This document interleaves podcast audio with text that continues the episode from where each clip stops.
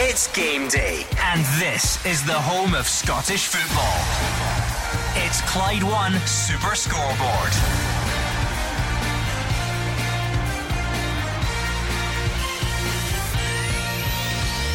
Good afternoon and welcome to Clyde One Super Scoreboard on League Cup final day at Hampden. The season's first piece of silverware goes up for grabs for Rangers and Aberdeen.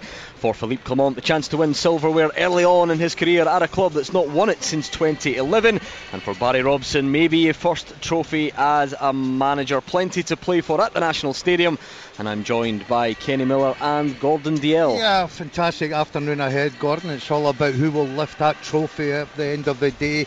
The weather is doing its best to waste this um, game, but I'm looking down at that pitch.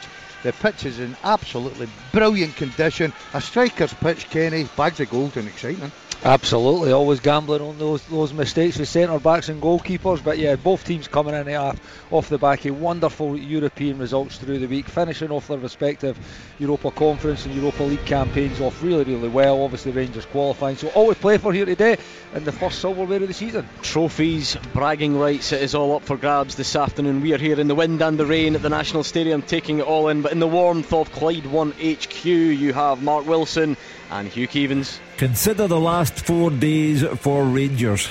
They go to Seville and they beat Real Betis to top their Europa League group they are into the last 16.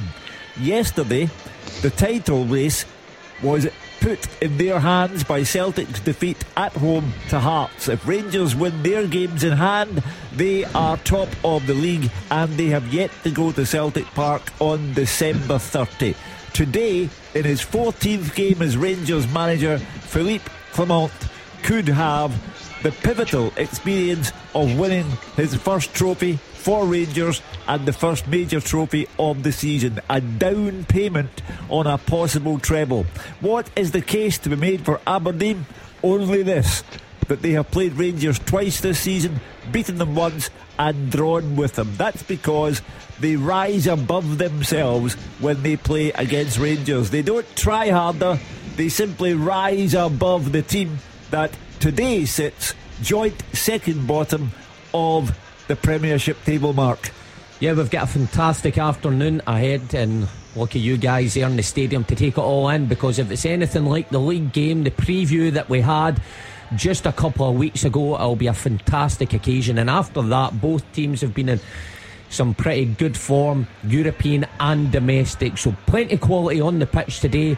As ever, team news will be interesting. I'm sure it's just round the corner it is just round the corner. I don't know what is even closer than round the corner, Mark Wilson, because we can bring you it right now. Lots of question marks going into a big cup final as to who should play and who shouldn't. Rangers have injuries and suspensions and various other absences.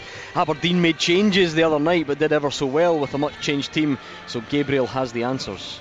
Yes, I do. Thank you, Gordon. Let's start with Rangers. And as you say, much has been made of the injury problems faced by Philippe Clement's side, especially in midfield today. Dujon Sterling is the man who starts in the centre of the park. Not his usual position, what will surely be the biggest game of his career. He is one of three changes from that brilliant 3 2 win against Real Betis on Thursday night. Uh, Todd Cantwell and Leon Balogun are back in as well. Sam Lammers drops to the bench. Ben Davies and Jose Cifuentes miss out altogether. So here's the team then for the showpiece occasion. Jack Butland is in goal. It's a defence of James Tavernier, Connor Goldson, Leon Balogun, and Borna Barisic. John Lundstram is in the middle of the park with Dujon Sterling. Ross McCausland will play on one wing with Abdallah Sima on the other. Todd Cantwell plays in the hole behind Cyriel Dessers, who leads the line. The substitutes today McCrorie, Ridvan, Souttar, Lammers, Matondo, Dowell, Wright, Roofe, and King. And what about Barry Robson's side? Of course, they had that fantastic 2 0 win against Eintracht Frankfurt just a few days ago. And as you say, Gordon, it was a much changed side then. He's rung the changes again. Eight from Thursday. Only Roos, Gartenmann, and Rubezic keep their place. So it will be a 5-3-2 formation. Keller in goal. A defence of Nicky Devlin, Stefan Gartenmann, Slobodan Rubezic, Richard Jensen and Johnny Hayes. Midfield will be Graham Shinnie and Leighton Clarkson with Jamie McGrath just in front of them. Ester Sokler partners Bojan Miovski up front. The substitutes for the Dons today Doohan, Barron, Duk, McGarry, Morris, Polvara, Duncan, McDonald, and Milne. Just one other point on the Aberdeen team, Gordon. It's only one change from the side that drew 1 all at Pittodrie against Rangers last month. They were just minutes away, of course, from beating them and expect their game plan to be very similar today. Kenny Miller, what jumps out from that Rangers team at you? What's the headline? Uh, I think Balogun coming back in, even though it was expected for me. Cantwell coming back in again, also expected. As Dujon Sterling is obviously the standout one because he's still a very, very young player, even in his in his career, never mind his Rangers career. So to be thrown into a cup final, into a role that is is pretty foreign to you. I mean, I must say, I think he done pretty well in the in the second half across in Seville against Betis on uh, on Thursday night. The one thing about him, he's got legs. You know, he can cover the distance in, in there alongside uh, uh, John Lundstram. And you know what? He's not no stranger to actually venturing forward as well as I've seen a few times in his last couple of appearances. So that would be the like the big one for me because in terms of ball handling and building things as a midfielder, it's not particularly a strong point. Yeah, Gordon Dalziel, it's hard to look beyond that. This is only Dujon Sterling's 3rd mm-hmm. start as a Rangers player. He's a right back, he's sometimes a centre back, and his third start comes in a cup final in the middle of the pitch. Yeah, I, I think the lad will be delighted to get the opportunity, Gordon. It doesn't matter where you play, it's a cup final.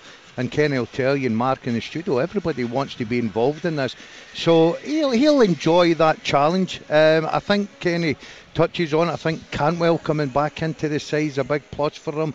Balogun, he seems to really like Balogun and Goldson as that centre half pair. And the man in form just now for me, Sima up front, he'll be a big danger this afternoon. And when you look at the Aberdeen team, it's an incredible build up to this game because it was a dead rubber in Europe. So Barry Robson makes eight changes, but they then go and put in a spectacular mm-hmm. performance and results. You, you, sort of wondered how that would, would play into his mind, but he's made a lot of changes again, uh, brought a, a, lot of the, the guys that were rested back into the team is it that front two? Is it that Miovski Sokler? Is that the bit that really tells you how he wants to approach this game? Well, I think again he's, he's had good success against Rangers over the over the time against two managers now, Michael Beale and Philippe Clement. So he's uh, he's got a, a, blueprint there to how to get a result against Rangers. Again, I think within that you need a bit of luck. You need to take your moments within the game. But I just wondered if there would be someone from that game on Thursday night who's potentially played his way into into Barry Robson's thoughts because it's a team that like Hugh said at the top of the show, is struggling at the bottom of the league. You know, so these players have not been in particularly great form over the course of the season. So with that result, that incredible result against Frankfurt on Thursday night, could anybody have played their way in? Well, Barry's give us his answer. The, the answer's no, and it's a familiar look to that team. The only thing I would say here, I, I totally agree with your league form, Kenny. I think they've been very, very poor. But I look at that front two I think if Aberdeen can get service to them today from the middle of park or wide areas, these guys are capable of putting the ball in the back of net. And we, uh, Sokler showed that the other night there. Terrific goal. Miovski, everybody's talking about how good a player he is. Should Celtic or Ranger or one of them go and take a, a punt on him? Everybody agrees that he could go and play at that level, no problem. But it's all about getting that service if you're going to put pressure on Rangers defence today. Mark Wilson looking at both teams at the same time, if that makes sense. What tactically is, is jumping out from that team sheet at you? Oh, well, the big one for Rangers, no doubt about it, is the centre of the pitch for them. Dujon Sterling coming in, uh, Kenny mentioned it there, quite young into his Rangers career, making only his third start in that position where he's going to be up against arguably Aberdeen's strongest three competitors. I get Miovski at the top end of the pitch, but when you look at Jamie McGrath, Carson, and Shinnie in there, that's going to be an interesting one. I think for Rangers as well. Young McCausland, who's sort of lit up the Rangers side since he's come in. Again, very early into his Rangers career, but handed a start on the big occasion, so it's a big afternoon for him. And for Aberdeen, well, I agree. Kenny's right. It was such a, a great result on Thursday night. You wondered if Barry would think about some of those players. However, the argument is they've played Rangers twice this season arguably their best two performances, especially that one away at Ibrox. So for me, probably no surprise that he's went with the same shape and similar personnel to the results he got on that day. Hugh Keevins, if these guys are going to cast their eye over the tactics and formation, I'll ask you to give us the psychological look at this one. How beneficial is it that both teams do come into this feeling pretty good about themselves?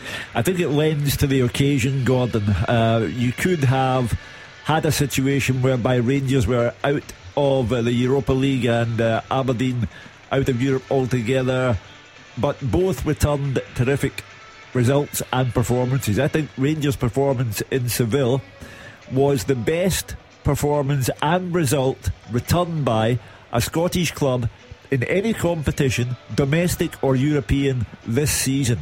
And when I go back over Philippe Clement and his time at Ibrox, for this to be game 14, the man has put Rangers into the last 16 of a European competition. He is two games in hand away from being top of the league, and today he could have the first trophy of his tenure at Ibrox in just 14 games. He is the blue Postecoglou. On the other side of the pitch, you have Barry Robson, who has battled everyone, saying that Aberdeen are not good enough this season, but they rise above themselves and they are not. I'll, I'll try and talk above you two if it's okay. I'll go back over my point while you talk amongst yourselves. Aberdeen have risen above themselves for cup matches and important European games, and they are capable and they have the draw and the defeat against Rangers this season to make sure that they go into this game not as underdogs, not as sacrificial lambs, but a team with a chance. And that's why there are 17,500 people in Glasgow from the Granite City today. You can now start talking amongst yourselves again. Good to see you're in a good mood on Cup final day. Some things never change. Good luck to Mark and Andrew in there for the rest of the afternoon. Um, Kenny, you've obviously seen different eras and regimes at, at Rangers come and go. You've seen the good times and the bad times and all that sort of stuff. As, as Hugh's talking about, how important is that? That kind of first piece of silverware. What what is it that that does for you? What's the significance of it?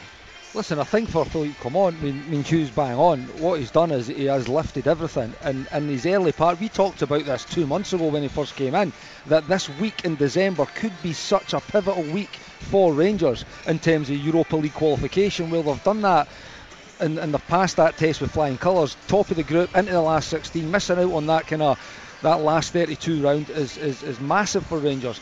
And it was always can he get past Hearts in the semi final? Can he go and lift the first piece of silver? We're here now. I think everything, every single box that Philippe Clement had to tick in terms of getting more out of the group. By the way, a group that were really, really toiling while still winning, box ticked, get to the final, get opportunity to lift the first uh, set of silverware and get through Europa League. This is the last one of that kind of real test, and he's done it whilst again, you're still struggling to find a bit of form. You know, I still think they're not at the top of the game. I think there's more to come. But what an opportunity today to, to, to kind of crown that opening two months with lifting the first piece of silver. Massive for a manager coming into this club. Yeah, and I suppose Gordon Dalziel will try and make her analysis a bit better than Rangers might win this and they might lose it because that's kind mm. of stating the obvious. But, but you know, with that brings its own pressure. You know how just how important is this because everyone Rangers go in as favourites, so you're looking at it from the, the success angle and what that can mean and what platform. Understandably, then it goes the other way, and all the good work that Philippe Clement's done so far is, is potentially undone or, or almost undone. Yeah, that's the thing. They, they, they come here in a good place, Gordon. Uh, they come here full of confidence, and I think every Rangers support will be the same, and rightly so because Hugh described it there since the, the guy's walked into the building. He's been excellent. He's got a tune out of players that come in for a lot of criticism at the start of the season under Michael Beale. Uh, weren't performing, so all of a sudden he's turned that round. Um, the result midweek was absolutely fantastic. Not just the result, the performance as well. So they'll come here with a lot of confidence. But we've all been there in cup finals you've got to turn up and you've got to produce, and you sometimes need a little bit of luck to go with it. Uh, Kenny, we do the eyewitness stuff, and you don't want to labour the point, but th- those are horrendous footballing conditions out there. The wind is swirling round this place, the rain is battering down. Yes, the pitch looks good, um, but w- what, what does that do to a football match? It's easy for us to just sort of throw it out there, but does it have an impact? Listen, I think even just when you go out there, it's a football match. Once you're running about, you'll, you'll kind of not really feel the conditions. But I think more, I think Gordon was right at the start. For strikers, you know, for goalkeepers, it can be treacherous with the with the bounce of the ball. For strikers, it's a real opportunity if you're right on your game and, and your and your mind sharp. There can be mistakes there. You know, again, even for the, the, the sake of maybe missed time tackles or little these types of things, you really need to be switched on in these conditions, particularly defenders when you've got these types of players on Rangers side, McCausland running at you, Sima, Sima on the other side, you've got Miovskis and Soklers. The defenders really, really need to be full concentration in these conditions. How much heart, Mark Wilson, can this current Aberdeen team take from the fact that they're not burdened by any heavy defeats or any defeats at all, in fact, against Rangers this season? Yeah, well, it puts you in a good place, you know, eh, that you've seen your competitors today uh, and you've faced them up pretty well this season. But Barry obviously, obviously would want his league form to be better, but he's set up uh, pretty well at Ibrox. Now, the argument is it was a, a, totally different Rangers side, playing under different circumstances, with a different mood about them at that time, but still, Aberdeen went there and won. And then at Pittodrie a couple of weeks ago, you wondered if there'd be a reaction from Rangers much uh, more positive than we'd seen against Aberdeen that season. Um, but Aberdeen, you know, held their own. So Barry will take confidence from that. I think the players in individual battles will take confidence from that rather than if they'd been to Ibrox and been uh, sorely beaten and the same at Pittodrie, then you always go into that game today with a feeling of a bit of dread and hoping that you can get a lucky break to win the cup final. I don't think that's the case for Aberdeen today. I think they've got quality players who understand they can cause this Rangers team problem. But of course, like anything, they have to be in top of their game to get anything today. How important is bravery and belief for the so-called underdog in these circumstances, Gordon? It just kind of reminds me. I was here for the semi-final yeah. against Hearts, and you're kind of looking at that has been a, a similar challenge, if you like, and looking at some of the good players Hearts have and wondering if they can cause that upset and give Rangers a bloody nose, and, and it just never really looked on. How much do you have to fully believe that, that it can be done? Look, you've got to you've got to come out and you've got to have your game plan, you've got to have your tactics. You're up against a very good Rangers team, but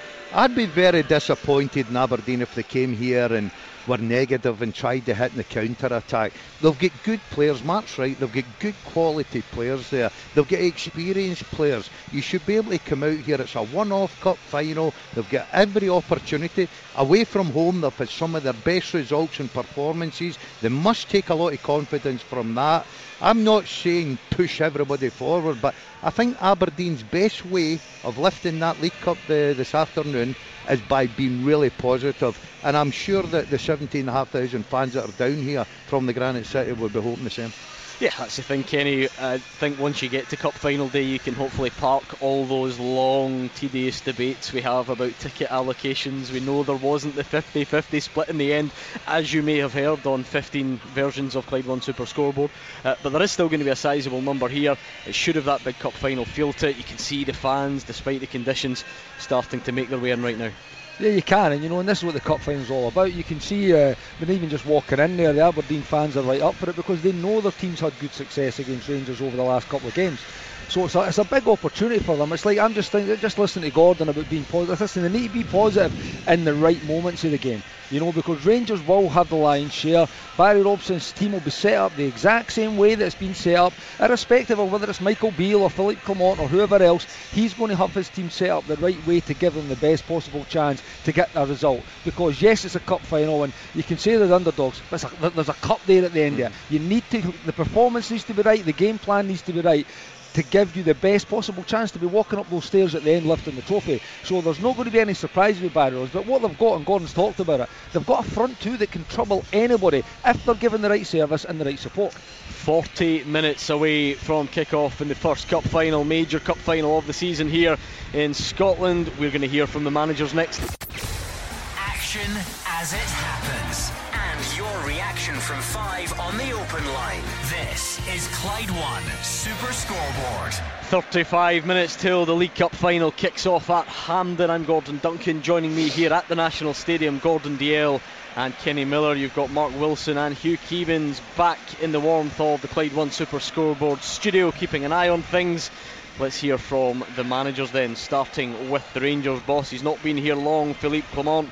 And although we've given it the big build up in managerial speak, he says this week is maybe not quite as season defining as some people are making out. Saying that this week will define the season of Rangers, it's, it's totally not true. There are for sure three competitions after this week that we uh, still will complete. Hugh Keevins, I sometimes feel like managers just need to let us have our fun. I, I know, Yep. I know what he means, Yep. but because of course Rangers can technically still win three trophies. Um, but if this was to go wrong and next week was to go wrong at Celtic Park, I think we'd be hard pushed to tell the Rangers fans to phone in. Oh, don't worry, this won't define your season. Well, Gordon, imagine a Rangers win, first of all. It's the first trophy of the season. It's his first trophy as Rangers manager after 14 games. He is, if he wins his games in hand, on top of the league and he has yet to go to Celtic Park. It would be monumental for Philippe Clement. The other side of that coin is that were he to lose to Aberdeen, as I say, joint second bottom of the Premiership table, it would be regarded almost as a form of industrial misconduct. How can you lose to a team like that? That would be the approach of the Rangers supporters. So there's a lot of pressure on Philippe Clement today. But when Rangers lost to Aberdeen at Ibrox, thereby dismissing Michael Beale and appointing Philippe Clement, Rangers were nothing other than vulnerable at that time. The signings that Michael Beale had made were being roundly criticised. He, Clement, has taken the same players and turned them in a very short space of time into a side capable of going to Seville and beating Real Betis in the best result of the season. Now that's what he is all about. He could go on and win everything in Scotland this season. I, I believe his influence over Rangers is that important. He came in in succession to a man, Michael Beale, who was proving his unsuitability for the job at Ibrox. Clement, with his backstory of title wins in Belgium, came in as an experienced manager, a safe pair of hands, and he says he has no magic wand, but after 13 games, and where Rangers are now, Rangers supporters might contest that statement, Gordon. This is not meant to be a, a criticism, Kenny. I think there is a compliment in there. How encouraging might it be for the Rangers fans that Welsh choose right and the results have, have been decent? The, they, they, they can get the job done without performing particularly well. I'm not sure how many of those 14 games you would say, oh, Rangers were stunning, they were irresistible. Of course, there have been good performances in there, but it feels like first and foremost what he's taught them to do, if that's the right word, is win. That's bang on. And you know, I said it like there was his immediate job when he came in was to try and get more out of these signings. By the way, there is absolutely no doubt come January he's going to be looking to dip into the transfer market and get a couple of players in at least, and potentially even a few out as well. But what he had to do was get more out of this current group whilst finding a, a consistency of results, and he's done it.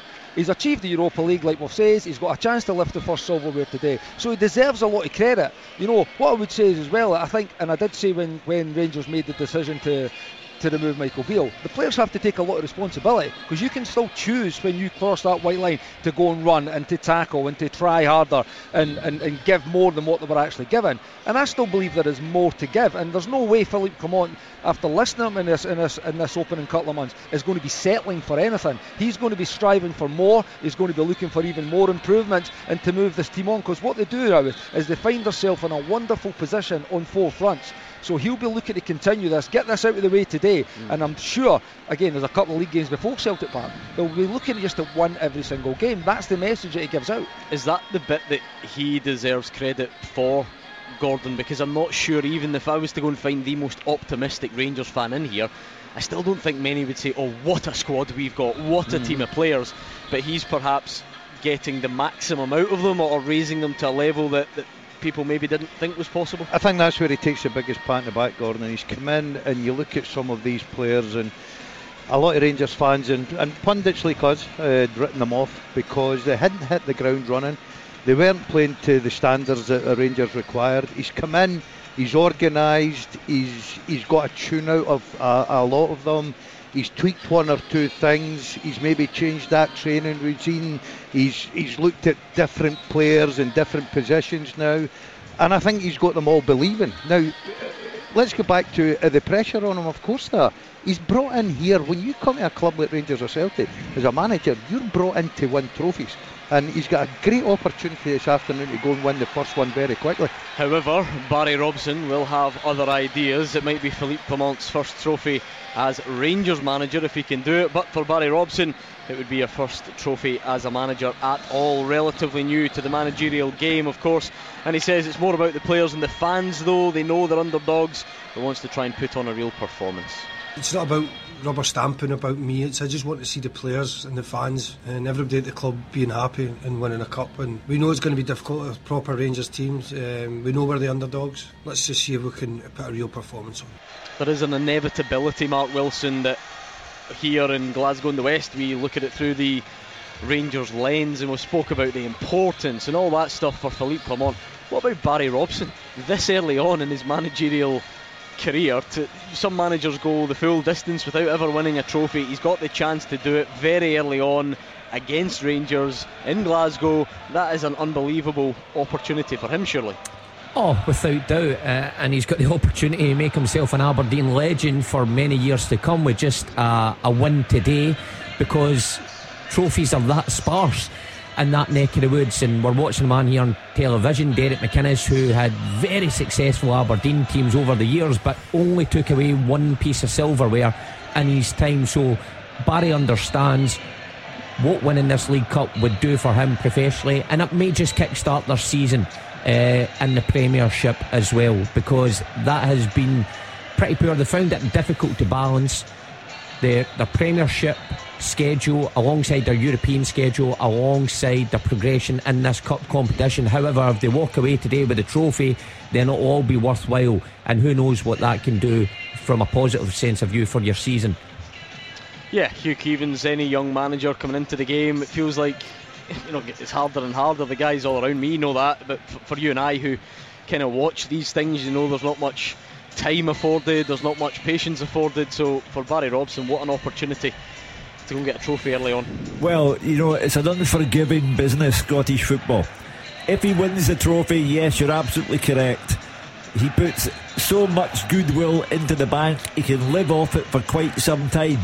If, on the other hand, you don't win the trophy, then the crowd immediately turn and look at the position in the league table, and they then say, You better get us up to the top six quickly or we want a change of manager. That's the way Scottish football works. Look at the number of managers we have lost this season already. Five out of a 12 team league have gone. It's not even Christmas. So it's a big day for both managers for different reasons. But Barry Robson knows it's goodwill on the bank, or else they might want to cancel your account. You know him, Kenny Miller, of course. You'll have crossed paths many times over your career. What does today mean for him? Listen, he's, when you listen to Barry Robson, he's always putting on his players, and it's about the club and it's about the fans, and, and that is right, and that's a manager's job to do that. You prepare your team, you get yourself ready. Again, it's something he's done pretty well when he's been facing Rangers over his spell as, as the manager. But make no mistake about it, he'll feel as proud as anybody if he can produce a winning team today and be lifting this cup. And you know what? When he goes up himself to pick it, there'll be a real sense of pride there. So it's, a manager's job to always kind of take yourself out there, and he does it pretty well over the over the time that he's been the manager. But he's now the one that's put the team together. He's the one that's going to decide the game plan alongside his staff.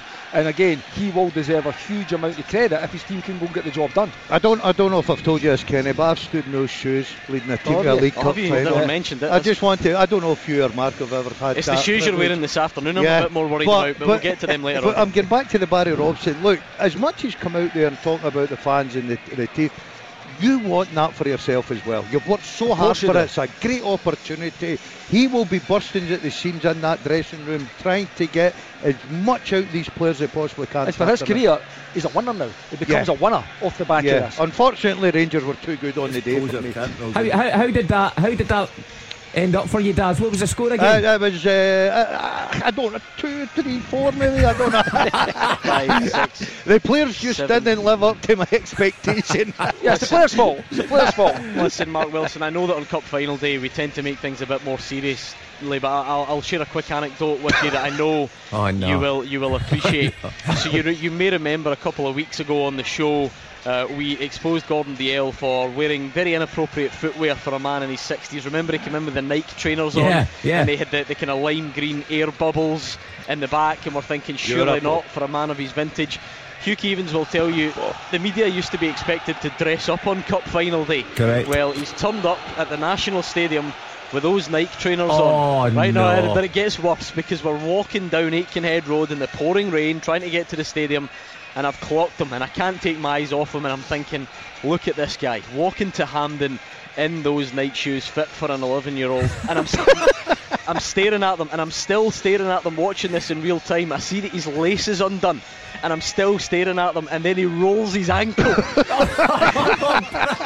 like whilst I'm looking at his foot, I see it in real time. He rolls his ankle, nearly goes onto the road, has to put his umbrella down, stop at the bus stop, tie his lace. Oh, certainly a nobody wants to be in your shoes today. I'll tell you that. They're Ah. disgusting, those things. You should be Ah. ashamed of yourself. This is a man with a free bus pass in his pocket.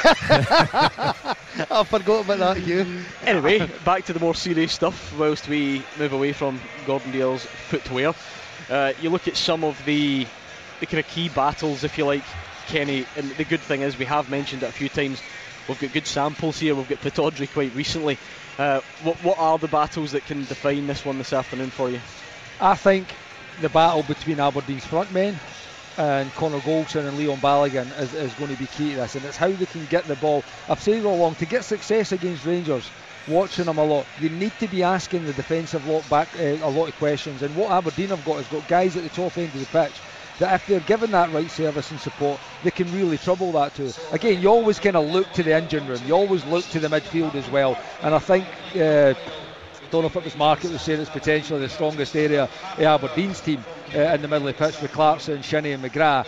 You've also now got Lundstram who's at the top of his game in the Rangers jersey at this moment in time, but a really inexperienced player in Dujon Sterling in there. So it'll also be a key battle to maybe set the tone and try and get footholds in the game. But I really think at the top end, Aberdeen, if they want to be successful today, then they need to get Sokler and they need to get Miovski asking questions of Olsen and It's hard to argue with that, Kenny, but uh, you look at, the, as you say, the middle of the pad, you look at the top two against Rangers' defence. Me personally, I think down the flanks this, this afternoon, got to be key. You know, you look at Rangers, if they can get Tavernier, Barisic, McLaughlin, McLaughlin, sorry, and Sima into these positions in behind Aberdeen, I think it will cause them all sorts of problems. It's also that though has been that's been the best and the worst of Rangers in recent seasons, hasn't it? Even under a couple of managers, when that's going well and it works, the Rangers fans love it. And when it doesn't, we get bombarded with phone calls saying, "Do we just keep crossing the ball? Oh. How many times do we cross the ball?" So what, what's the key to making that I th- work properly? I, I think I think McCausland today is the kind of guy that he's a ball carrier. He can take it inside, he can take it down the flanks. If he comes inside, he gives that opportunity for Tavernier. Now, if Tavernier gets into his positions, and as much as Barisic comes under a bit of criticism from some uh, sections of Rangers support, the one thing he's got is a terrific delivery. And you look at Sima, for instance, we didn't realise how good in the air he was. You know, so if he can get decent balls in there, they'll cause problems.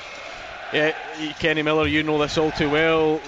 The opportunities for players today is that you, you write your name in the history books, you make yourself a, a Hampden hero, you win silverware for your team, and if you're looking at goal threats for Rangers, Abdallah Sima's got to be the man, surely, based on this season's form. Absolutely is. You know, he- he's fought what again, and Philippe Clement deserves credit for this. I mean, he was also playing in the position before Philippe Clement came in, but he's, he's got him into a way playing in a system in the position that suits him. He's getting the right type of service. He's not someone who wants too much ball to the feet. He wants the ball in behind where he can use his pace and his power. And Gordon's absolutely right. His size and his He's very, very good at arriving in the box. He scored a lot of headers, uh, even in the, the, the couple of goals he's got uh, on th- on Thursday night in, in Seville and also last week against St Mirren. Actually, just arriving in the box at the right time for a one-touch finish. So he's, he's in wonderful form. So there's no doubt with 14 goals this season, he is their kind of main goal threat alongside Cyriel Dessers. But I also feel that Todd Cantwell, with Gordon's right, if you're going wide and you're spreading Aberdeen across, there may be spaces to penetrate centrally for Todd Cantwell. He needs to make forward runs, he needs to be getting on the ball and affecting them. And by the way, he's another one that needs to find his best form this season because the way he finished last season, a lot of Rangers fans thought he could have been a big, big player for Rangers this year. See, that's the thing, Hugh. Whether it's Abdallah Sima or someone else, these players just don't realise how close they are to becoming a future answer on the full-time teaser. well, that's for another day. But I, th- I think Sima is the number one threat for me for Rangers. His goal again midweek in Seville, first class. He has the magic touch for Rangers, and I think he is a certain goal scorer today. He'd, he'd be my main reason for tipping Rangers to win. We are nearly there at the National Stadium. The final build up to kick-off's coming next. The team with the biggest support in Glasgow and the West. This is Clyde One Super Scoreboard. 15 minutes to go here at the National Stadium. It's tough here, I must say. Gordon Dalziel's been mobbed by adoring fans behind us. Ah. Kenny Miller, things that you never thought was hap- would possibly happen uh, here. Uh, it was an ex-player. oh, was it? Oh, that's fine. I thought there had to be a had to be an explanation. just lie. He's got his headset on now, though. The boos that you can hear are because Rangers have finished their warm-up. We are slightly, we're pretty much on the halfway line, but we're slightly edged over towards the Aberdeen fans, so they are greeting the Rangers players with boos as they finish that warm-up. Kenny Miller, you've been here many times for club and country, and cup final day at this point What's going through your head down there if you're a Rangers player? Well, listen, it's job done now. You know, it's, it's getting in, getting your final bits of preparation. I wonder if the probably the manager and the coach have got the final message for some of the players, just kind of going over maybe the final details, just again the set plays, who you're marking, that type of thing. But as a player now, you're in the zone. You know, you're looking forward to that first that first whistle going and you can get to the job that you're paid to do. You know, something that you've been looking forward to now for a number of weeks since you beat Hearts in the semi. An opportunity to go out there on that pitch, that wonderful pitch, and perform and lift a trophy. Uh, and Gordon Dalziel, the, managers as well, for them, we don't know, we're not fly on the wall, I suppose, mm. but is this one last chance for the old Braveheart speech, or is it much more calculated now? Is it all done? Is it all now left to the players? Is it all about letting them know their jobs in advance? Yeah, I think the managers will probably leave up to the players. We'll have a chat with one or two just going round the dressing room while they're getting their boots and their strip and everything prepared. But they've done their job, Gordon. Uh, they can only influence the game now if it's a tactical situation, a pitch, or it's a substitution. Just now, they've got to trust the players when they go over a white line, follow the instructions, go and play at the best of your ability, and hopefully at the end of it, you win a trophy. What were the contrasting styles that, that you experienced, Kenny? Us fans and observers like to think that down beneath us there are some unbelievable words of wisdom and team talks flying around. Does it happen? Well, you know what? Again, it's everything different. As a player in that scenario, now you, have been through, and I'm sure Mark and Gordon have been in it as well. There has been these kind of motivational videos and things and things. But sometimes you get them on the way to the game. Sometimes you get them back in the hotel as part of the build-up. Personally, I wouldn't mind something like that right now. Right before I go out, just something that's maybe reminding you what's went before. Ex teams and players and things that have lifted this trophy and what it actually means to all these fans that you see right now waving the flags. You know, I wouldn't mind that just before they go out. But, like you say, Gordon says, the work has been done, the prep's been done. You've got to now put the trust in those players, not only go out and carry out the game plan, but go and be good players. Go and enjoy it, go and make good decisions, and go and potentially go and make yourself a hero for, for years to come, you know. And like you say, be one of these answers on the on the Super Scoreboard full-time teaser. There is no higher accolade, trust me, in the modern game. I mean, Kenny, I think one of the great things about Scottish football is just how seriously we take this competition, how much it matters. Because let's be honest, if you're one of the big two, it's part of a treble, and if you're not one of the big two, it's maybe your best chance at silverware. Some countries don't even have a League Cup. Yeah. Others that do don't really care about it that much. We're seeing images on the screen. You spoke about it on Friday night of all the great things that, that Walter Smith achieved. You said that your one abiding footballing moment, memory, if you like, was was what he did to help you guys get over the line in a final. So you know that's how important these League Cup finals can be and how long they live in the memory. No, absolutely is, and you're right. For when you when you represent one of the big two, it is. It's important that you are competitive and challenging to win absolutely every trophy that is, is out there to be won. I mean that man on that screen just now, Walter Smith, the, the, the part that he played in that 2010 final when uh, we were down to nine men and we were absolutely scrambling about. It looked like we were going to lose the final you know, but he kind of just pulled us and pushed us and prompted us to, to keep going to the very end. And you know, I've said it along, football's decidal moments. You have to take your big moment. And that day it came along, I was fortunate enough to plant a header into the bottom corner. You know, we won that day. And one of the memories I've got, and I said it on Friday night, is no, the goal, it's actually when the camera pans to the great man you know, and when I'm heading that and he's actually heading that in with me and it goes in the back of the goal and I can still see the fencing that was across there kind of rattling once you score that winning goal, you know. No better feeling. And for these players on both sides, they've got a chance to go and be that guy today. I mean, what a wonderful occasion. Well, the pre-match talk is pretty much done. The card displays to our right about to be assembled by the Aberdeen fans. The Rangers fans have opted for a flag display behind the other goal. The Viaplay signage is all there. I suspect there'll be some pyrotechnics to heat us up as well. And all that all means is that kick-off here at Hampden is coming next. The winning team all season long. This is Clyde One Super Scoreboard. Just over five minutes to kick off here at Hampden as Rangers and Aberdeen get set to contest the League Cup final. Hugh Keevins has told us many times on the show that these are his ideal conditions for football. It is dark, it is gloomy, it is sinister, much like your outlook on life, Hugh Keevins. It is perfect for a cup final. It is absolutely sensational. We've had a day without daylight. I like that. but I think it will lend to the occasion again, and I think we'll get a terrific match. I'm glad both are going into it off the back of fantastic European results. My instinct, and who knows how questionable that might be on the day, but my instinct is to go for Rangers by 3 1. Uh, Kenny Miller and Gordon Dalziel will get your predictions in a second, but how much of the importance of today is about the the historical significance or, or, or, the need for both of these teams to, to, do better in this competition, Kenny. I know there are reasons for it, and yeah. it's, it's been a long old period for Rangers, but for it, for Rangers to not have won this competition since 2011 is incredible. And for Aberdeen, the 2014 victory is their only piece of silverware this century. How much does that add to what both teams are aiming for today? Listen, it's massive for a Rangers perspective. You know, like to, to go that 13, 14, eh, sorry, 13 seasons without kind of lifting this trophy is, uh, is, is actually just not acceptable. You know, and this is where this team, this manager, have got to find a way to put in sustained success into that Rangers trophy room. There's no getting away from it. Gordon says it.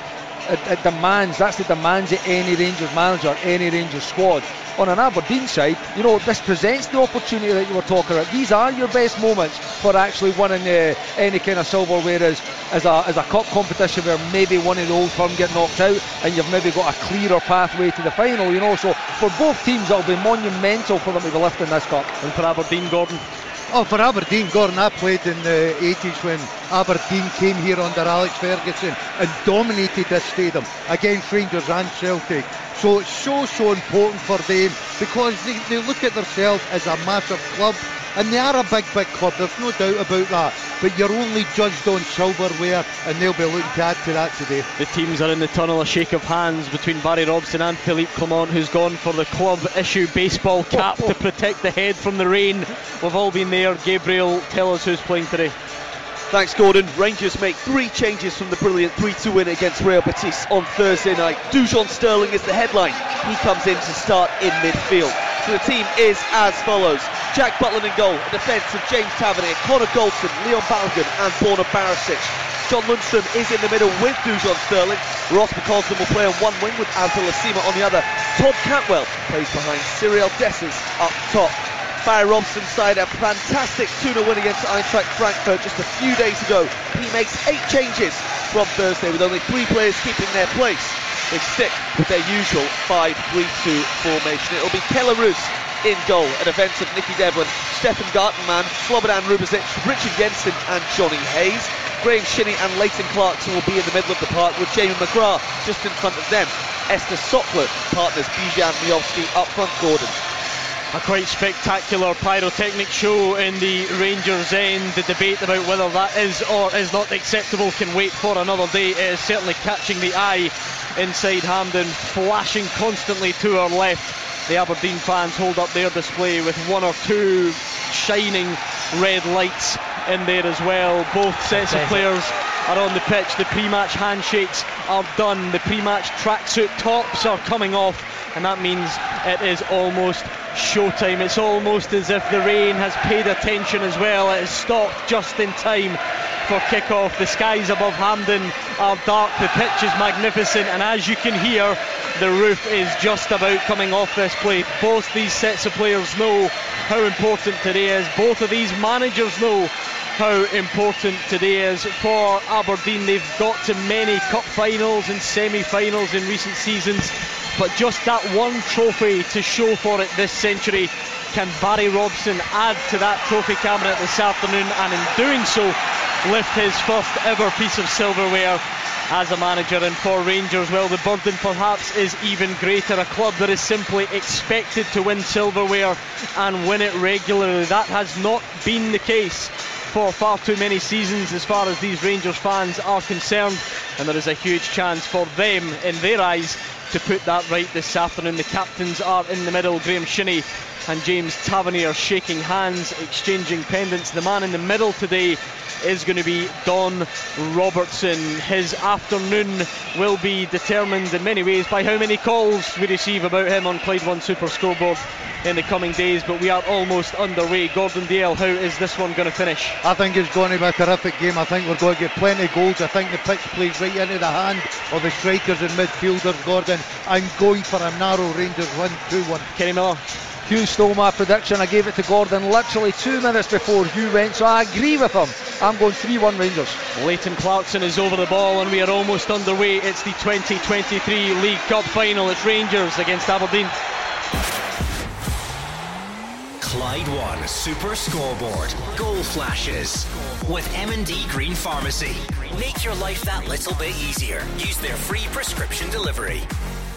Well, what an atmosphere it sounds at Hampden ahead of this one. Aberdeen kick things off at the National Stadium. Mark Wilson and Hugh Keevins here with me, Andrew Maclean, to take you through the first half on what should be a brilliant, brilliant day of football. Hopefully, Mark Wilson, we got a, a prediction from Hugh Keevins before.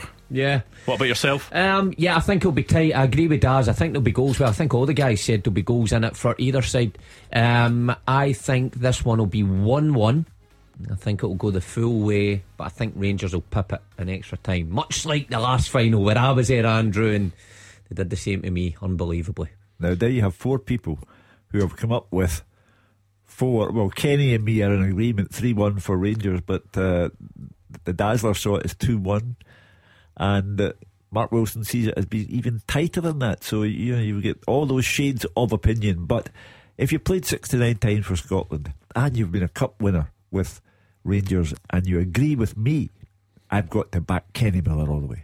Well, Gordon was mentioning there, you know, the debate over pyrotechnics can't wait for another day. It certainly clouded the, the view a wee bit at Hampden at the moment. There's a sort of smoky vibe to it all in what the early need to stages. get, Andrew, is some of the extractor fans that you've got above your cooker because every cup final we're now seeing at Hampden. Um, when you I do think it always looks worse on TV. Yeah, in fairness, yeah, yeah. and pictures it, Yeah. uh, it looks particularly bad. It's starting to clear a bit now, uh, and the game will settle uh, pretty quickly. But look, the guys were talking about the weather conditions today and and what that does for the game. I just think it speeds up. Remember being back at Hampden, Celtic v Inverness, a roasting hot day in May for the uh, in the start of June for the Scottish Cup final. And it was very slow, very pedestrian. The pitch was sticky. These conditions allow it to be a much quicker, sharper game that players like playing in. Yeah, well, Rangers attacking first. It's across from James Tavernier that's headed away by one of the three Aberdeen central defenders. Rangers will have a, a tough task getting through them as Eintracht Frankfurt did at the weekend. But I think the one the one standout position in the Rangers side that we were mentioning earlier on, Dujon Sterling, it is a big game for him Yeah. today. Tested out in that central midfield position in the second half of the game against Real Betis. Showed up well in that one, but a very different game today and a lot, well, I was going to say a lot more at stake. There was a lot at stake on, on Thursday night as well. One of those decisions where you have to trust in managerial judgment. Now, Philippe Clement has had 13 games. He's won 10 of them and drawn 3. And therefore, his managerial judgment has so far been shown to be overwhelmingly correct. Uh, so I'm sure Dujon Sterling will justify his manager's decision. Uh, the two games that Aberdeen and Rangers have played this season uh, are characterised by Aberdeen scoring first.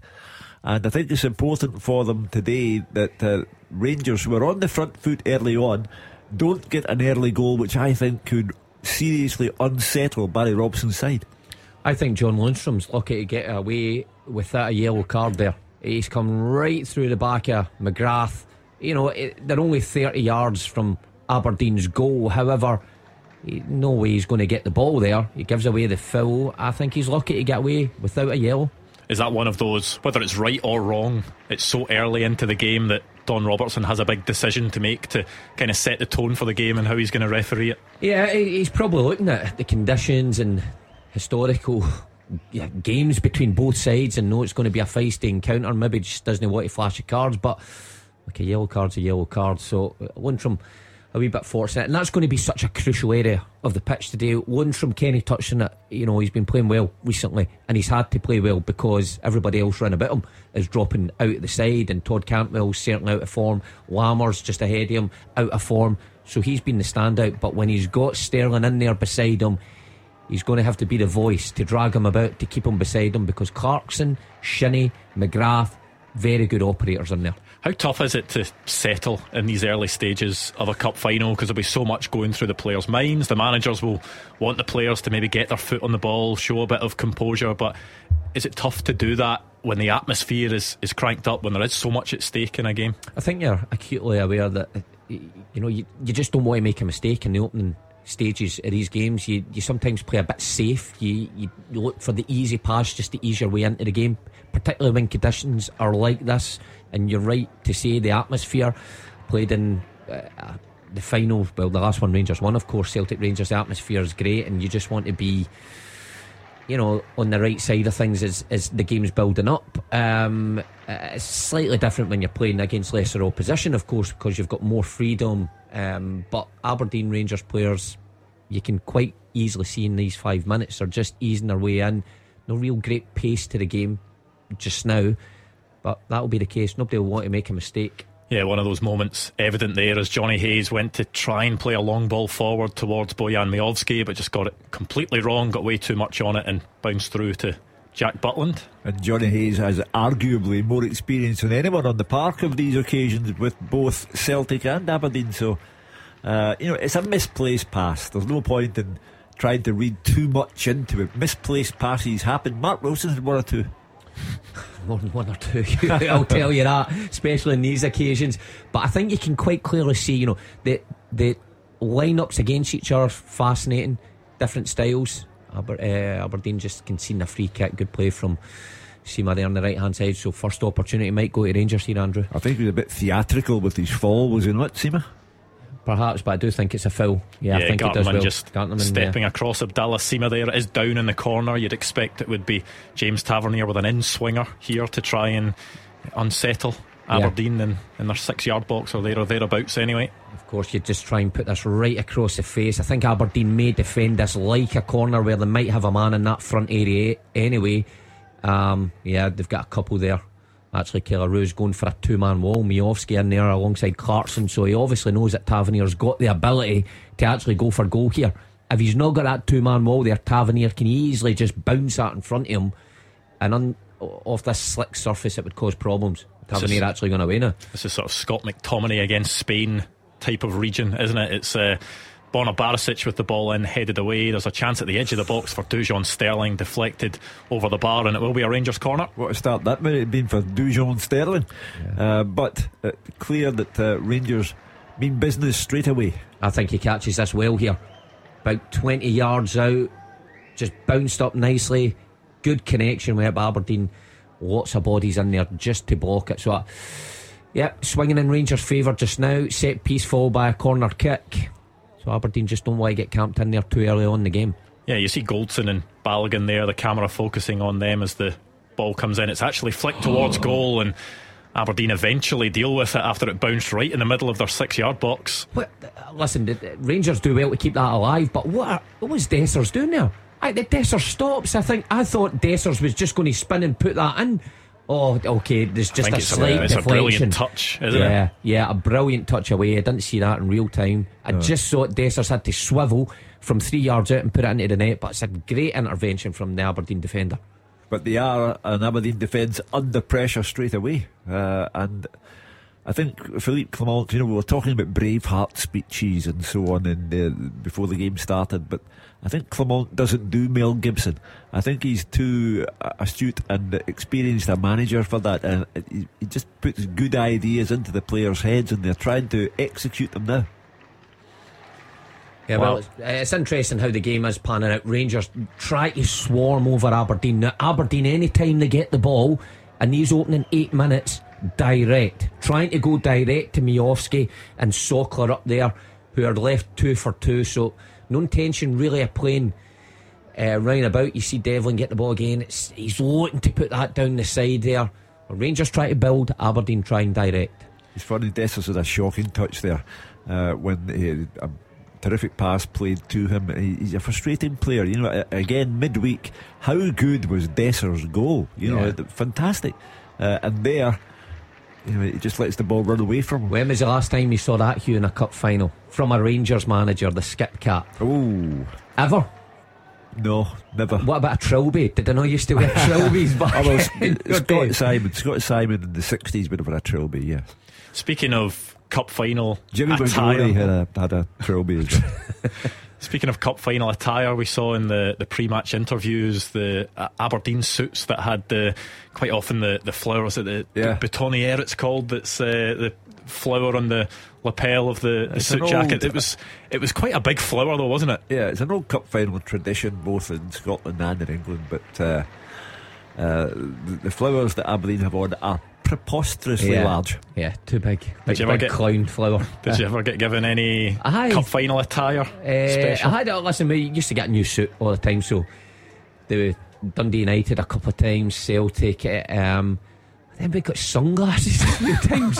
By the I got sunglasses, and it was a day like this. We turned up to the cup final. Did, so did anyone wear them? Say, no, needless to say, they're all still in the in the box. But uh, just companies want to you know, associate their brand. Like bright, bright orange ones, were they? Ones that you would see someone cutting no, about with in Holland. No, they were they're cool, kind of Ray Ban ones that didn't fit your face, you know. so, um, but the flowers, getting handed the flower, going on the bus, because that's when you usually get handed it when you're boarding the coach. The amount of boys, and I include myself in this, who couldn't put the flower on. So no, there'd be one un- unlucky member of the coaching staff who was good at it. Usually the goalkeeping coach, can you put my flower on? Next one, can you put the flower on? And all the way through the tying squad. up all your ties as well, like the first day of school. Are you telling me that Stevie Woods used to dress you when you were Oh well, they were all there. Ah, Stevie, Stevie was great at it. Yeah, he's been to a few weddings in his time. maybe they do that thing where they would sort of tie the tie on its own and then leave it out there. So all That's you needed you to do, put it over your neck, put it over your neck, and you could tighten it yourself. Aye, aye. I'm good at ties, Andrew, but some of the other boys, oh, dreadful, dreadful. But aye, the Aberdeen ones, not so good. What did uh, Rangers have the big flower on? We didn't see any of their pre-match attire. Hey, I saw Cyriel Dessers doing a pre-match interview in his suit, but I didn't see any. Didn't see any flower. No. I think you save the flowers for Scottish Cup Day. I think there's always something better about that. No League Cup Day in a dark December where hmm. flowers can't even grow. You just picture managers sort of doing that run down the stairs from where the dugout is on, with their suit and the and the flower on when a, uh, their team scored. Aye, aye, well. That's what Barry will be hoping for today. Now, well, Abdallah Sima showing his pace. He's into the Aberdeen box. It's a a good block in the end. It will go out for a Rangers throw, but the first real show of, of pace from Abdallah Sima to try and get forward in this game yeah, so far. He's done well in two occasions out wide, you know, shown intent. Um, but I, I, mean, it's the positives for Aberdeen when they play three at the back with wing backs. That when Gartenmann gets skipped by, Devlin's the one there recovering, and it's a last ditch tackle. But you can see Sima on top of his game just now. You know, Interesting one for Rangers when the time comes. You know, he's on loan from Brighton. Cost Brighton a hefty fee. They'll want a hefty fee if they're going to sell him, but he is a tremendous asset for Rangers. There's always that awkward scenario as well that the, the better a player does during his loan spell, the higher his price is then by the end of the loan spell. Yeah. Well, it's got to, that's why loan deals have got to be agreed in principle before he kicks a ball for your club. Um, it was it Cameron was Cameron Carter Vickers yeah and eh, Jota uh, as well and Jota a prime example of that get it in writing eh, you know if there is an option to buy it's X amount and they could come and score 100 goals in the price when they change So it seems will be an interesting one. Yeah, it's just not the way Brighton do business, really, because their model is to bring in players really young, loan them out for a season or two, and then they're more yeah, often than not million. ready for first team action. So I think that's why there there wasn't really a release clause based on that, just in case that. Well, Sima's doing his, his chances no harm of going back to Brighton and, and staying there. And like as much as as much as we, you know, Celtic, Rangers, huge clubs here on the European front. If you get an opportunity to play for Brighton the way they are in the Premiership, then I think you're taking last 16 of the Europa League as well, along with Rangers, yeah, both yeah. both seeded. Uh, so my lot are looking forward to a Brighton Rangers quarter or semi final in the Europa League. Quite interesting to see here where Todd Cantwell is. Yeah, I just wondered if he would hold that middle, that number 10 role, but he's just trying to find any space, so drifting from left to right, almost like a, a free roll when Rangers are in possession. Uh, Rangers just have to find him, you know, and, and get him on the ball, which you tried there and failed. Chance for Aberdeen to counter. Yeah, Cantwell unable to play on Thursday night due to personal reasons, family reasons. He is back in today. Is that a big bonus for Rangers? Sam Lammers. Well, you're a better player than Lammers yeah, for a start. Clement so. talked during the week after the game and you know commended Sam Lammers on, on his display, but I think plenty of Rangers fans would rather see Todd Cantwell in that number 10 role yeah. than Sam Lammers. Yeah, quite simply, he's a better player than Sam Lammers, so you want your best players out on the pitch. Aberdeen tried to counter attack there, but they're finding it difficult. James Tavernier with the cross into the box. That one is dealt with by Aberdeen, and Rangers get the throw in on the near side. Yeah, amazing there, Hugh, from Aberdeen on the counter attack because I think it was Jamie McGrath a, a good player who's usually aware of what's round about him. But if he thinks he's going to get that sort of time in a cup final here at Hampden, then he's he's sorely mistaken. Rangers just pick his pocket, go up the other end, and attack Aberdeen themselves you know, Rangers once again look the more threatening at the moment out of the two teams, but neither goalkeeper forced to make a save in the opening 15 minutes at Hampden. Yeah, I would say I would say you're spot on with that, Andrew. Just the the areas that Rangers are taking up and getting possession round about the Aberdeen box, and you just wonder. Oh, that's an awful one from Cantwell, but you just wonder. You know, if you give James Tavernier too much time uh, to cross, like we've seen, he's put in two or three balls or Sima too much time to square you up as a defender, you're going to concede chances. Is it too early to try the old behavioural psychologist trick that Aberdeen are finding it harder on the big occasion than uh, than Rangers are? Rangers look more confident. You'd expect Rangers to have more of the ball, though I don't think either team have really done enough to be able to say that it's swinging in it's either like the, direction the, fully. They can't well uh, Lamar uh, analogy there. Rangers players are just better players than Aberdeen. They should be better in this occasion. Um, As James Tavernier gives the ball away once again, Aberdeen with a chance to try and break into the Rangers half, but it's easily cut out by Connor Goldson. I don't know if Rangers are pressing well or Aberdeen are just so poor in possession. There's a Rangers player down as He's well. Down I think it's time, Cyriel Dessers who I think Rangers will eventually put the ball out of play so that he can be looked at. I think the last thing Rangers need though is another injury and certainly one in those forward areas. Danilo is out now for a good few months. It was it's a, a strong tackle. Yeah, Slobodan Rubezic just coming through the back of Cyriel Dessers did win the ball in the same challenge, but Dessers did feel that one. Rubezic doesn't need too many invites no. to come through the back of you, yeah. and it was just borderline on the side. He does get the ball, but as a sore one, you certainly know you're in a game. If you're a, a big, powerful centre forward, I think that plays into Rubezic's hands. I think he enjoys the battle. He, he's peripheral vision isn't the best when he sees people coming from either side of him. Somebody's having a word in the referee's ear. Uh, I just wonder if he's uh, about to look at something again. It certainly wouldn't be between that incident between no, Slobodan no, Rubezic and Cyriel Dessers. There wasn't a whole lot in that. I think uh, play will continue. Well, Rangers players put the ball in. They're just yeah. I think Clarkson's going to yeah the ball rightly give the ball back. To, yeah, But Good sportsmanship. Just as long as there's not a sort of Malik Tillman Partick oh. Thistle incident. Imagine that in a cup final. It was, it was bad that, enough in the early rounds of a cup. from time to time, the Rangers fans saying, "Remember, Michael Beale allowed this," so they don't quickly forget that, do they? Well, that was the, the one of the things that made the Rangers fans think we don't want him. Uh, I, I honestly believe that his downfall uh, that was a contributory factor. It's one of those things that I think can can swing either way. If a manager goes on to be a success, people then look at it and think, "Oh, what a fantastic thing this manager we like did at this point." But maybe a chance for Rangers here. Dujon Sterling at the edge of the box, crossed in low by Ross McCausland, dealt with by Aberdeen. But yeah, I think it's, it's one of those things that because football is so tribal at times that if Yeah. it's if it's a figure that the fans like and continue to like, they'll say, "Well, what a what a what a fantastic decision. If then they are frustrated with the manager and don't like him, they can then use it as a stick to beat him with. I always remember the first call Monday afternoon, uh, Monday evening rather, on Super Scoreboard, the day after the Malik Tillman incident, and it was a Rangers fan to say, "I'm no big on this integrity stuff," and, uh, Okay. and, and, and he spoke for probably every Rangers and Celtic supporter you've ever met. Hmm, I'm, I'm trying to work out Aberdeen's tactics here because usually you can quite clearly see out of possession what you're trying to do. And I'm watching Miovski and Sokler allowing Goldson just to walk past him with the ball in possession. Then he passes it into midfield, and Clarkson and McGrath's nowhere near any midfielder. And then it gets up to Sima. That seems like they start pressing a bit there. And then they win the ball back, probably through Rangers being careless in possession. But Aberdeen are even worse. They try to play Miovski straight away, and not once have they put it in behind where probably they've worked on.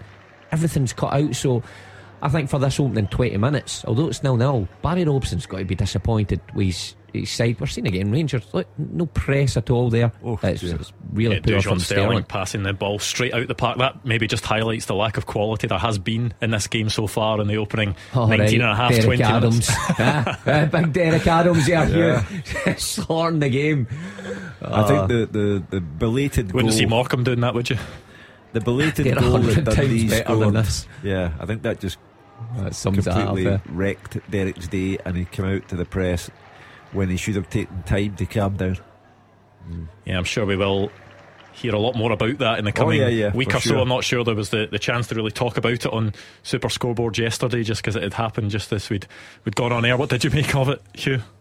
The Just of- Derek Adams' Uh, comments. I, I, I thought it was a, a, a, an ill-judged thing to say uh, because he, he took the whole game in Scotland down with him, uh, and I think because of his disappointment, as Aberdeen nearly had their first shot at goal there, and ha- Butland has his first, if you can call it a save.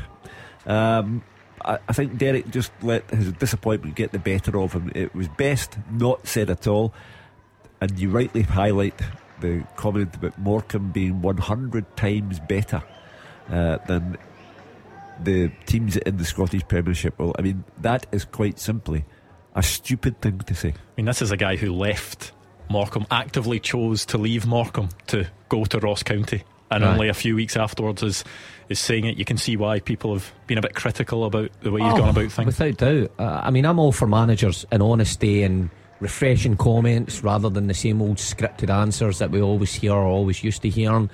But that was just uh, too far. You know, especially when you're just into a club. But Hugh's right. He's, he's you know, branded the full of kind of Scottish football um, is a poor standard.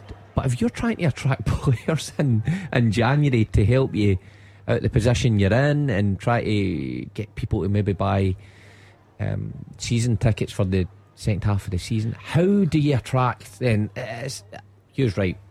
Uh, uh, he should have taken time to walk away, take five minutes, and then reassess his thoughts. Derek is Al- also saying it on a week where Rangers have beaten Real Betis, Celtic have beaten Feyenoord, Yeah. Aberdeen have beaten Eintracht Frankfurt. Yeah. Not a bad showing during the week. Derek as a player was extremely touchy. Um, you know, I am old enough to remember uh, post-match conversations when you know some players, if you suggest that they might not have been scintillating during the match, they just don't take it well, and he was one of those. Uh, but the comments yesterday afternoon were simply misguided, best left alone, and make him look ridiculous. Well, back to today's action. Just over 22 minutes gone at Hampden in the Viaplay Cup final between Rangers and Aberdeen. No real goalmouth action to tell you about. A foul in the Aberdeen half by Stefan Gartenmann there on Abdallah Sima, but Rangers just taking the free kick short and looking to build from the back. Well, Don Robertson, obviously happy to keep his cards in his pocket there because I said about Lundstram earlier. Shinnie had another one, maybe just mistimed that one, but then Devlin on Sima kicked right round the side. It was a sore one. But Don Robertson just, you know, taking his time, chatting to the players, letting them go with it. Um, you know, sensible. I think it's going to take a goal for either side to focus minds here. Uh, as another foul is committed by Johnny Hayes. Um, if we're being brutally honest, we've had a quarter of the game.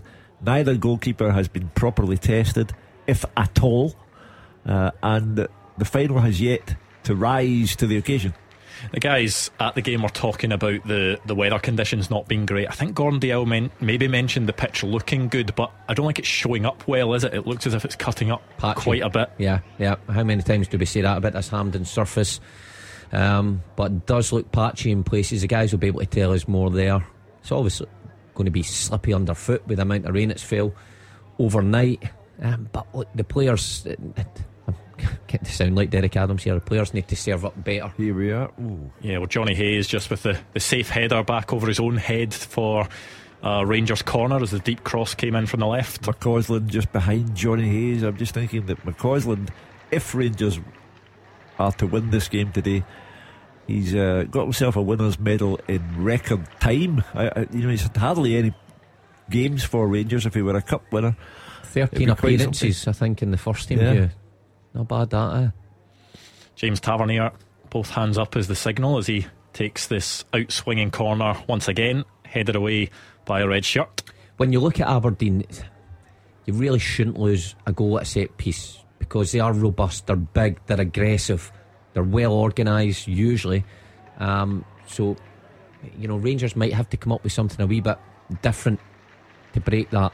Not often that a team's biggest aerial threat is a winger. You would say that Abdallah Sima probably is the, Yeah. the player that you'd would be most likely to score a header for Rangers as the ball comes in towards Ross McCausland, who's probably the least likely. Yeah. By the way, I was surprised by Sima. I have been surprised by Sima. I, I thought he was a bit of a slow starter when he came uh, to Rangers, and I thought, mm, is he going to be one that just falls out the side? because he certainly at Ibrox against PSV had a really tough 44 minutes in the first half of, of that game and looked as if he was maybe going to be taken off at half time and then stuck one in the top corner and Yeah. went on a bit of a run from there. Goes to show you, it's just moments in games that go your way just spark your season. I think from then on, he's he's been in the team more often than not. But certainly Rangers' biggest goal threat playing from that wide area, but tries to join Dessers as much as he can, and a danger from cross balls. Not many wingers we can see that getting at the back post and is a real threat. But um, Rangers. Just not been able to utilise that yet. I, I was talking about Tavernier having a few crosses early on, but that's even dried up. We're 25 minutes in, and both teams struggling Do you to think keep there's possession. any, any question of Rangers, given the, the state of the weather? It's only three days since they were playing Real Betis. You know, it- I it's think they're too cold. no, no. I it was just mean, hot in Spain. you know, given that you're Thursday night, you get Friday and Saturday off, and you're back into it now. So we're Aberdeen, no. Only Aberdeen. I said, No, Ab- so Aberdeen, Aberdeen. A- Aberdeen played on Thursday, Thursday. night as well. Yeah. Against but, but Rangers, of course, had the travel and what have you, and Aberdeen rested Fuck you. plenty of players. Three years in a plane. This man here, if he's made it in in sparkling form, surely the Rangers players can. Chance. What a chance what for a ball Aberdeen, that from one. Goldson. Was blocked by Connor Goldson and Aberdeen having to go all the way back to the halfway line to restart this attack. Yeah, yeah. No, so Hugh, I mean, taking that away, both teams. I know Barry probably changed more of his side on that occasion, but Yeah, I think only three three players have remained from the starting 11 Yeah. there, which just goes to show how good a result it, it was Yeah. on Yeah. uh, Thursday night. But it goes Oh. to show you what a good squad Aberdeen have got. And they should not be where they are in the league. So uh, Hugh was right in terms of this cup final. If he wins it, fantastic. He's in the history books. But if he doesn't, fans will quickly say, right, the cup final's out the way. You've not got that to cling on to. What about this magnificent squad we've got and where we are in the league? Well, Rangers haven't made the most of their corners. Can Aberdeen? Johnny Hayes with the delivery. It's actually flicked into a dangerous area, but Rangers get the free kick at the front post. James Tavernier fouled. I, I think that's the correct decision. I think Sokler just tries to get across Tavernier, who's that front man. He just, you know, leans into him with a shoulder enough to put Tavernier down. But there's a shirt pull we're seeing. Um, slowed down in Cantwell. The difference, I believe, in that is the, Is the what- Aberdeen players not getting near the yeah, ball. Yeah, whether the, the attacking player is likely to get to the ball or not, the the ball wasn't going in the direction of yeah, the shirt pull, But essentially. e- even at that, Cantwell. What? i- Why, why what are do you players do thinking it is the, is the big question, Yeah. isn't it? When you know VAR is there, you know that it is getting picked up on. I- I Is, it- just it just this thing that's in the conscious of the that, that they do subconsciously just because they're so used to doing it? Reflex It's hard. It is hard to describe that because why would Cantwell want to be pulling a shirt there when the Aberdeen player's practically walking away from him? He's not even sprinting away or in da- any danger of getting the ball, but he still pulls him. Silly. Dujon Sterling in a crossing position. That one loops up and Corner. into the arms of Kelle Roos, but he's out of play. It will be a, another Rangers corner. Johnny Hayes just they take that off the face. We're just seeing the Cantwell one again there, but Yeah, it definitely has a, a fistful of Gartenmann's shirt, but as you say, the, the difference really is is whether Stefan Gartenmann is, is getting to the ball or not, and he wasn't anywhere near the delivery at that point. But that is d- what referees are sort of instructed to look at. But just to take a fistful of his jersey at any Oh, point. you're taking a big risk Yeah. because you don't know where the ball is going to end up as well. Yeah, but uh, I mean, if nothing else happens in this first half, you can imagine, you know, everyone jumping in that, you know, with the amount of shirt pulls that we've seen recently, uh, you know, some given. Once again, Aberdeen have a chance to attack. Oh. Johnny Hayes steps over the ball When he and shouldn't have. makes the wrong decision. there. What is he thinking there? It was a great opportunity for Aberdeen to break. Sterling was looking for a foul, but here come Rangers actually. Yeah, every time Aberdeen have tried to cross the halfway line, their attacks have broken down. Are Rangers able to do anything? It's a lovely turn at the edge of the box by Abdallah Sima, and the shot is held by Kelle Roos. Well, that's the first heart stopping moment of the game for me. Uh, and it's a terrific turn and shot by Sima, and a good, confident save by Kelle Roos in the Aberdeen goal. That's what I was talking about there, Andrew. That Sima looks to get in touch with Dessers, and have you seen that there when the ball was just being shaped into him? He's right beside Dessers. It's a fantastic touch right in the centre of the goal, and he just couldn't get enough purchase on it to to trouble Roos. But a good move from Rangers, but all comes from Aberdeen. So poor in possession, where they get a, a three on two. I don't know why Johnny Hayes steps over the ball because it's never getting there out to Leighton Clarkson. They just don't seem to be in sync, really, that Aberdeen forward line at the moment. No, it's not happening for them. Uh, and Johnny Hayes, I say, vastly experienced player, but it's the decision making that's let them down. The, the front line for Aberdeen has been an interesting one this season for me because no doubt Miovski should play. Great player um, and done very well here in this country. But Barry always seems to go for Sokler over Duk. And every time I've saw Duk, he just looks like a real threat with pace. And I'm thinking on this big pitch where there's loads of space, if Duk would have been the better option. Yeah, Graeme Shinnie. Well, we knew what he was doing there, yeah. just barges into the back of Todd Cantwell as a high ball came towards them. It will be a free kick to Rangers on about the halfway line. Catches him with an elbow there, just in the back of the head. Shinnie. And uh, Don Robertson's certainly doing his level best not to produce a card. he is. Because Yeah. that, that for me is a straightforward Yeah. card.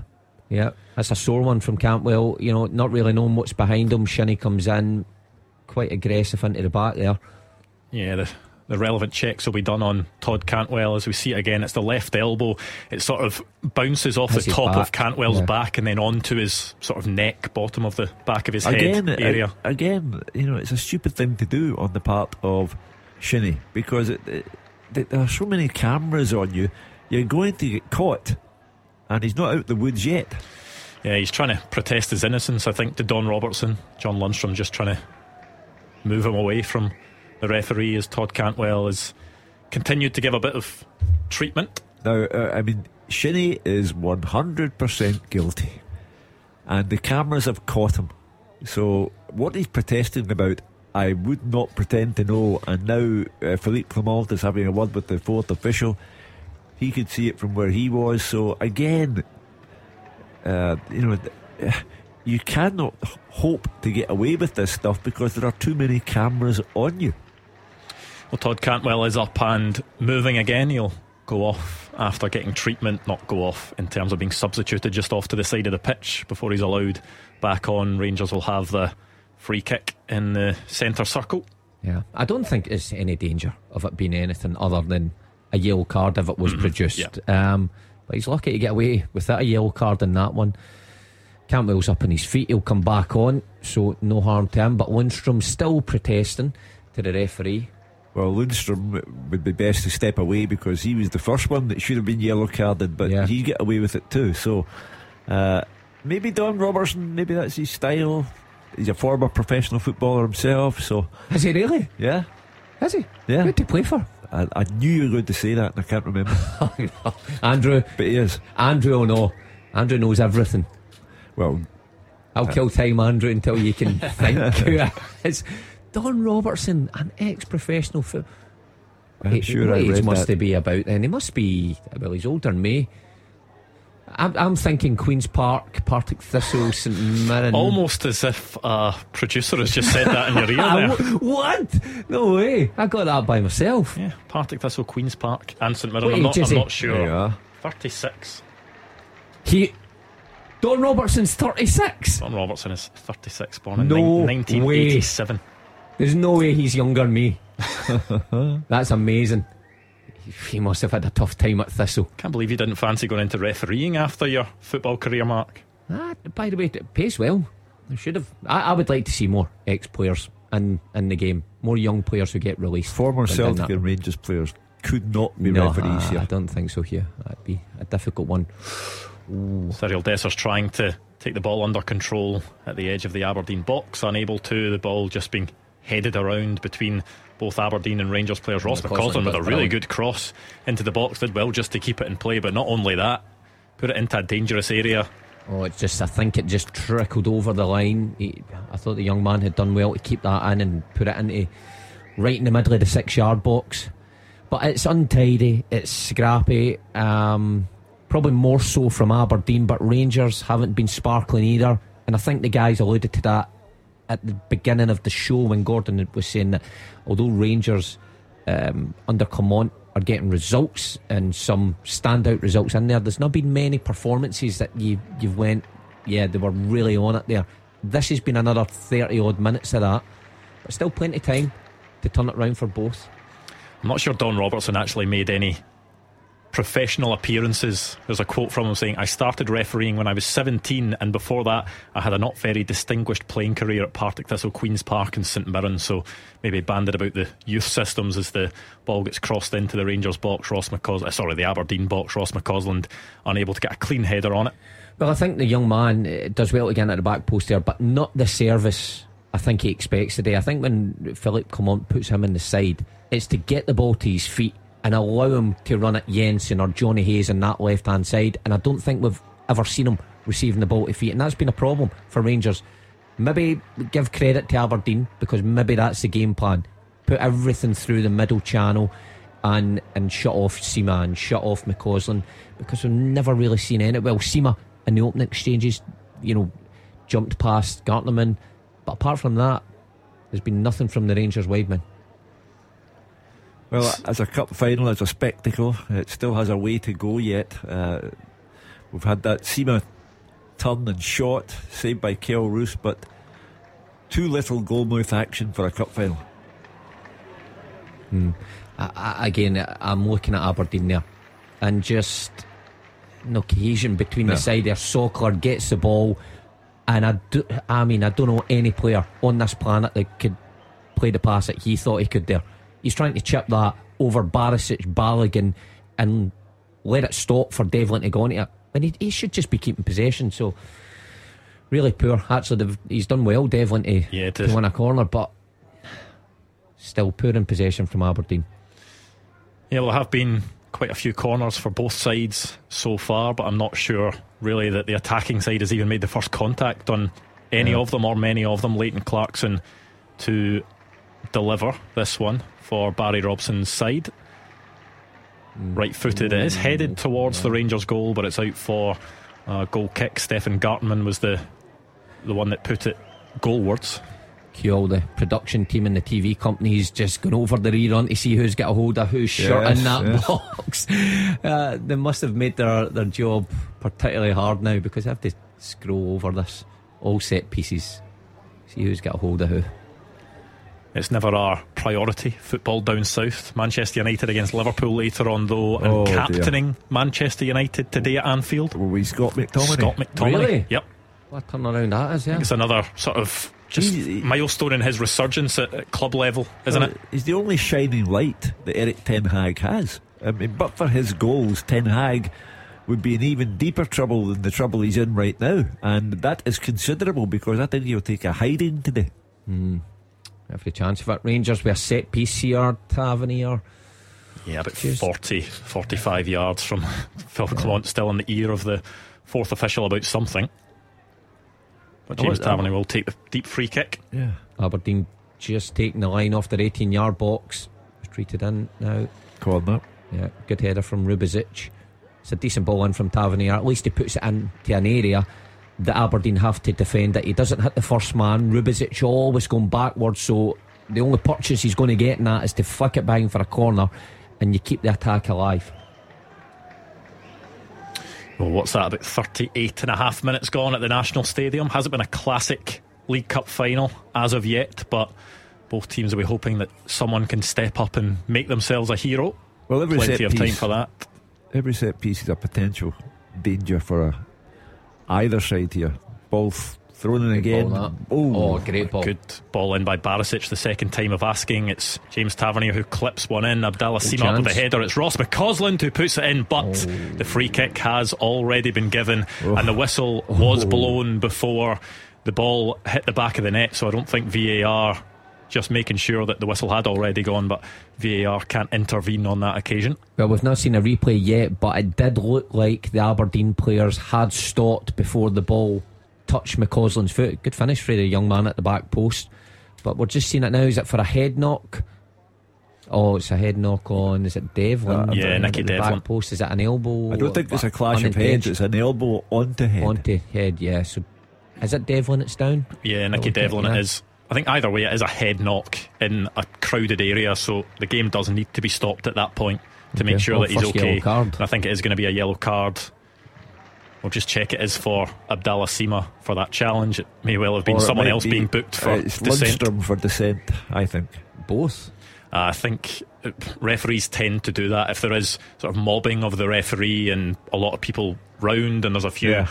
Pushes here and there that the referee just kind of takes one player from each team and, and books them. But yeah, I mean, Abdallah Sima gets up, wins the header, but his arm is Yeah. goes into the, the head, the face of um, Nicky Devlin.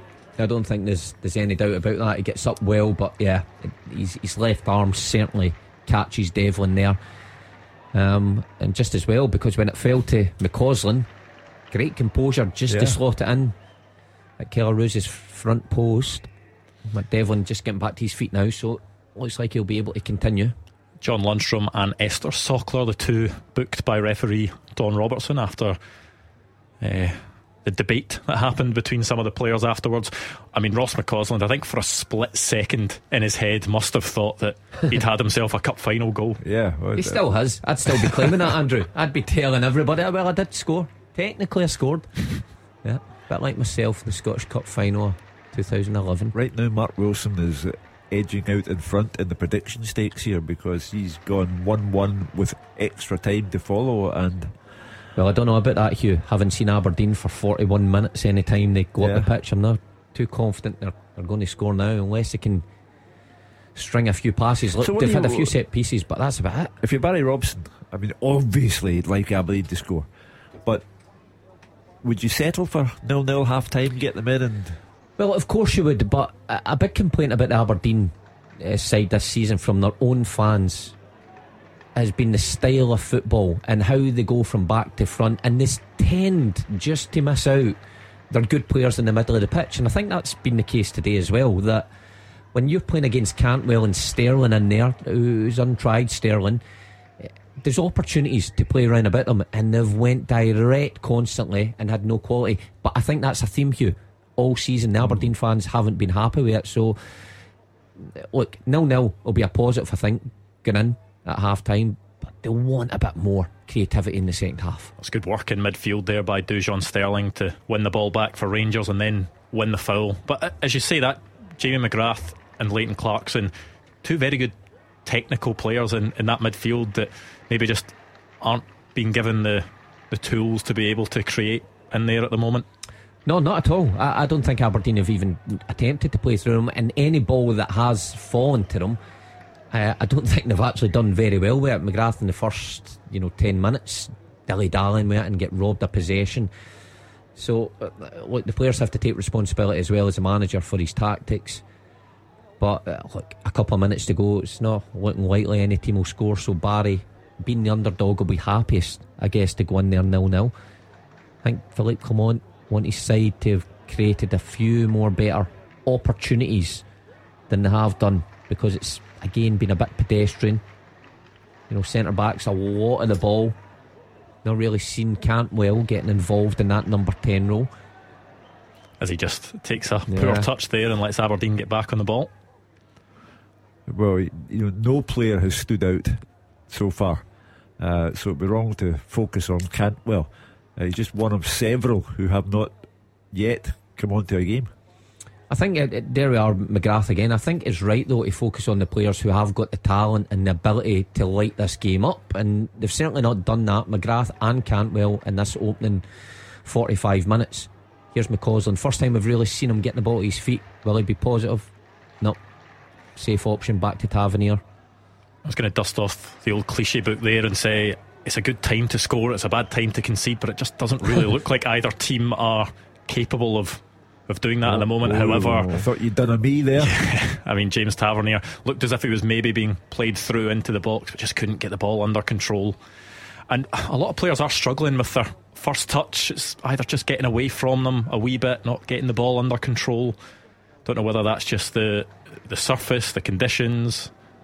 It's yeah. windy. The the occasion. Mm-hmm. You know, nerve wracking for both sets. Aberdeen players can go into the history books. Rangers well aware of the pressure that lies on their shoulders. James Tavernier with the corner. I'll get the second attempt to deliver it with his right foot this time. It's it's a bit deeper, headed towards goal by Leon Balogun, but it bounces easily out for an Aberdeen goal kick with just a few seconds left of the regulation 45. Well, there'll be minutes added on because we've had the head knocks mm-hmm. to deal with. Uh, just depends on how many minutes are added on. But you'd have to be brutally honest and say that as a, uh, there are four added on. Uh, as a cup final, it has yet to become a spectacle. Uh, I take Rangers, it the wind's playing a big part yeah. because a couple of the set pieces, Barisic's one then looked caught in the wind and, and held up at the front post. Tavernier's co- uh, delivery there, you could clearly see starts at the six yard line, but then whips all the way out. So maybe that's a factor today in a wide open stadium. There's not much protection. Yeah, you could see as the players were leaving the tunnel to come out onto the pitch, they had the the trophy sat on its plinth, and you could see the, the ribbons on it were flying everywhere. It certainly looks as if it is a windy day, and in a stadium like that, it will just be swirling around. Yeah, you know, it's Scotland in December. You know, it's never going to resemble Madrid in December. Uh, so you just have to get on with the conditions. Uh, and at the moment, the players are struggling to rise above the conditions. Aberdeen with a free kick out on the right hand side, about 35 yards out. Leighton Clarkson ball. with the delivery, mm. and it is flicked on towards Jack Butland's goal. It was Stefan Gartenmann who got the touch, but Jack Butland knew that was going wide of the mark. Well, again, that's the closest down up at that end of the park. Uh, Seemingly closest at the Aberdeen goal, uh, but we're now minute and a half into the four added on, and we are still goalless. It's a great ball from Clarkson there, uh, and Rangers playing a really high line, trying to defend that gives Aberdeen every opportunity to pile bodies in there. And Gartenmann getting the first contact on it looked a lot closer through the wide lens than it did the camera angle from behind the goal. Todd Cantwell attempting to flick it over into the box. Cyriel Dessers manages to hold on to it. And Todd Cantwell looking to get a cross away. Can oh, he do? He cross. does in the oh. header from Ross McCausland, just peeling off the back of Richard Jensen, I think it was. But once again, he's just stretching to try and get his head on it. Just too high for him. He's not. Uh, he's not the, the, the, guy you want in, yeah. in, that position. Yeah, it was always going away from him anyway. Yeah, he, he, was always stretching backwards. I think Cantwell does well there because the first opportunity it went there for him to cross it, but when he checked back in, puts into a good area. You could argue if that's the other side, if that's Sima who we've chatted about, perhaps could have done better. But um, McCausland, yeah, it was too high for him to turn goalwards. Do you think either manager will be thinking of changes in the second half, going um, into the um, second half? I wouldn't have thought so because I think they just need a reaction, a positive reaction from the players on the pitch, you know, and, and ask them to do better in possession. I don't think anybody's had a howler, so to speak, but they could obviously just contribute better to the game. I mean, finals are always edgy affairs, and it's it's taking that form this afternoon for these 48 minutes. I think we might see a freer, more open game in the second period. Do you think there is any hangover from the, the midweek ventures of both teams, or is it more the conditions that are playing you know, their part? Well, Aberdeen were playing at home, and they they have they had made a lot of changes. With a lot of changes against the Eintracht Frankfurt. There was more a possibility of Rangers who were into it for the full 90 minutes against Real Betis and got their reward for that, and then had the, the journey back home to Glasgow. Uh, I, I just think that the occasion maybe has got to them, both clubs. The conditions have got to them. They're just trying to rise above it all now.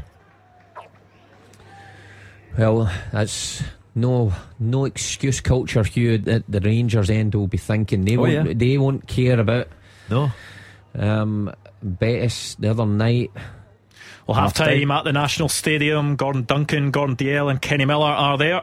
Half time is Rangers nil, Aberdeen nil, and very, very little between the sides in the first 45 minutes. If you were hoping that the eyewitness account was going to bring you more goal scoring chances than the ones you witnessed in the studio, you would be wrong. Very, very little quality on show in the weekend where Derek Adams had a bit of a pop. I hope he's not watching because he won't be happy with what he's seen in the first half. A lot of misplaced passes, a lot of mistakes, a lot of nervousness in possession. Is it the conditions? Is it a European hangover? Is it a lack of quality? One thing's for sure, there is very little between the teams. Certainly a frantic pace and an intensity early on as you would expect. Aberdeen with loads of opportunities to break forward, five inside the first 19 minutes, but it was always that composure, that accuracy of pass, that cutting edge that stopped those breakaways coming to anything. Rangers very slack in possession as they looked to mount attacks. In terms of goal scoring chances, really, really scraping the barrel. Abdallah Sima turned and shot at the edge of the box. It was saved by Kelle Roos. That's the only save that either goalkeeper has had to make. As for Aberdeen, a free kick into the box. Uh, Stefan Gartenmann tried to get in the end of it. He couldn't really direct it goalwards. That's about as close as Aberdeen have come. And the main talking point, I suppose, would be the fact that Rangers had the ball in the back of the net. It was put there by Ross McCausland. Now, referee Don Robertson had blown the whistle before that, so no need for a VAR check. And I think on reflection, you guys will have seen it better than us here at the stadium. Probably fair to say that Abdallah Sima left a bit too much on Nicky Devlin. I'm not sure we'll have too many complaints about that one, although you never know in Scottish football. So at the break here it is Rangers nil, Aberdeen nil. In a polite sense, would you sum it up for us, Kenny Miller? I think you've done very well there, Gordon. I mean, I thought you initially, when you were saying there's very little between the teams, you were actually going to say very little quality because there has been too many long balls uh, from both teams. But again, if you're looking at Rangers, where They've got a lot of the ball, but Aberdeen are allowing them to have the ball. They're allowing Connor Goldson, Leon Balogun, and even John Lundstram at times to have the ball in the middle of the pitch. They're not going to want to go press. They're going to stay compact. They're making Rangers kind of. They're trying to frustrate Rangers. But Aberdeen, when they have the opportunity to get their foot on the ball and counter like they have done over the over the last three or four games against Rangers, the quality has been absolutely non-existent. Bad decision after bad decision over hit passes, under hit passes. Johnny Hayes leaving the ball when he should really be taking it on to potentially have a 2v1 to go uh, at Connor Goldson. You know, it's just been, it's like both teams, both sets of players know exactly what's at stake. They know, and they're fearing too much about maybe losing it rather than actually taking control of this game and going and winning it. So here's hoping for a way, way better second half. Yeah, I would, I would say simply that the weather in Glasgow is better than the standard of the football. Uh, I agree with you guys. I just listened to Hugh and uh, Mark in the studio, and uh, you know we're looking at from here, Gordon. Now, I'll give, I'll cut the players some slack. The weather is poor here this afternoon, but it's simple passes, five-yard passes, the touches, the control, you know, the, the, the decision making, for instance. That's nothing to do with the weather. That's just poor, poor standard. Aberdeen, as much as Barry Robson will be saying, right, okay, we're against Rangers, favourites at Hampden. He'll be quite happy with the first half, but the standard of football they play for me is dreadful. You know, there's times when they can go and play out. I think Kenny touched on a great point. Johnny Hayes is in a brilliant position, and why you just runs over the ball is beyond me. They're no width to Aberdeen whatsoever. They never get down their flanks. They'll get two guys we spoke about that can cause problems. The service is terrible, and it's the same up the other top of the, uh, the pitch. I think Rangers, apart from the McCausland goal, which was rightly ruled offside, the referee I think has been very, very good today, first half, but we need a bit better in the second.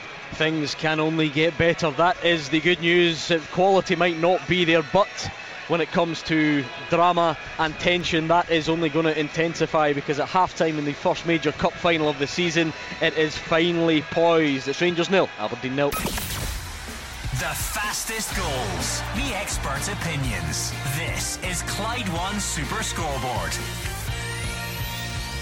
Half time at Hampden, it's Rangers nil, Aberdeen nil in the League Cup final. Gordon Dalziel and Kenny Miller are here at the National Stadium. Kenny Miller, by virtue of the fact that Aberdeen are underdogs and carry less expectation, if that's the right phrase, I'm sure Barry Robson will not be happy with the performance, but would he be the happier of the two managers? Absolutely. I mean, you're bang on. He'll not be happy, and uh, because I think his game plan. We talked about game plan before his game plan will be set up to frustrate and be dogged and be defending. But when you get your moments to go and counter with the quality they have and through Clarkson and uh, and Sokler up front, even Shinnie breaking forward because he's got the legs to go do it. They've just not made the most of anything, so he'll be happy with the fact that it's nil nil, they're in the game, but he'll be looking for those moments for Aberdeen to be way, way better. Because I suppose, Gordon, from an Aberdeen perspective, you, you get that feeling sometimes, and that these Aberdeen fans know that. If you come here and you, you, you're up against a team that's bang at it, maybe there's only so much you can do. But these Aberdeen fans behind us, you can sense they know that Rangers are, are off this game as well. But can Aberdeen do more to try and, and, and make something happen? Both teams can do more, Gordon. The standard's really, really poor, I've got to say. Um, Aberdeen probably will look at this now and think, well, Rangers for 45 minutes have offered absolutely nothing. We will never get a better chance to go and win the cup final. If they, for me, they have to be, and I know that the the game plan is to sit in there, frustrate Rangers, hitting the counter attack. But if you just keep lumping the ball up to the front men and hoping that something's going to happen, well, I'm sorry. I, I, know it can happen now and again, but I don't think it will today. I don't think it will change the cup final. I'm looking at Johnny Hayes, for instance. He's playing as a left wing back. He's never been down the left hand side. He's never given width. They're playing in the middle of the park. They're missing out the middle of the park where they've got some creative players in there. Go and try and play, but they've not offered anything. But to be fair to Aberdeen, Rangers are the same. Rangers, there's no partner play for Rangers at all. McCausland's getting the ball on the right hand side. Now, I spoke highly about this young lad. He's a ball carrier. He can get at fullbacks. He can cause you problems. Everything's safe, everything's back, back to Tavernier. Dessers has never held one ball up. Cantwell's running all over the place. An odd glimpse of Sima down the left hand side. I'm sure Clement will be having a go at one or two of them. Okay, what is Rangers' game plan here, Kenny? What's what's the style at the moment? Well, there's zero style. That's what I mean. I, I think Rangers have played too many long balls. You talk about Aberdeen just pumping the ball long up to their front too. I think the Rangers have played more long balls than like than I've seen all season. To be honest with you, it's like the, the, the conditions have dictated the fact that right, okay, they could make mistakes. And I, I said, I think there's there's more about a fear of losing this game than actually taking a real control it. So is there something in that then, right? Because we've been mm. quite scathing, and I don't always like to do that. Uh, is the pressure, is the occasion, is that playing a part here? Listen, I'll be honest with you, I've played in a few cup finals and they've not been great spectacles either. You know, there's been 1 0, I think I've had 3 1 0 wins in cup finals, and it could be one of these moments, but it's just, uh, yeah, there's just not been the quality we expected for those two teams. Well, one thing's for sure, it is a massive second 45 minutes, and it's coming up next.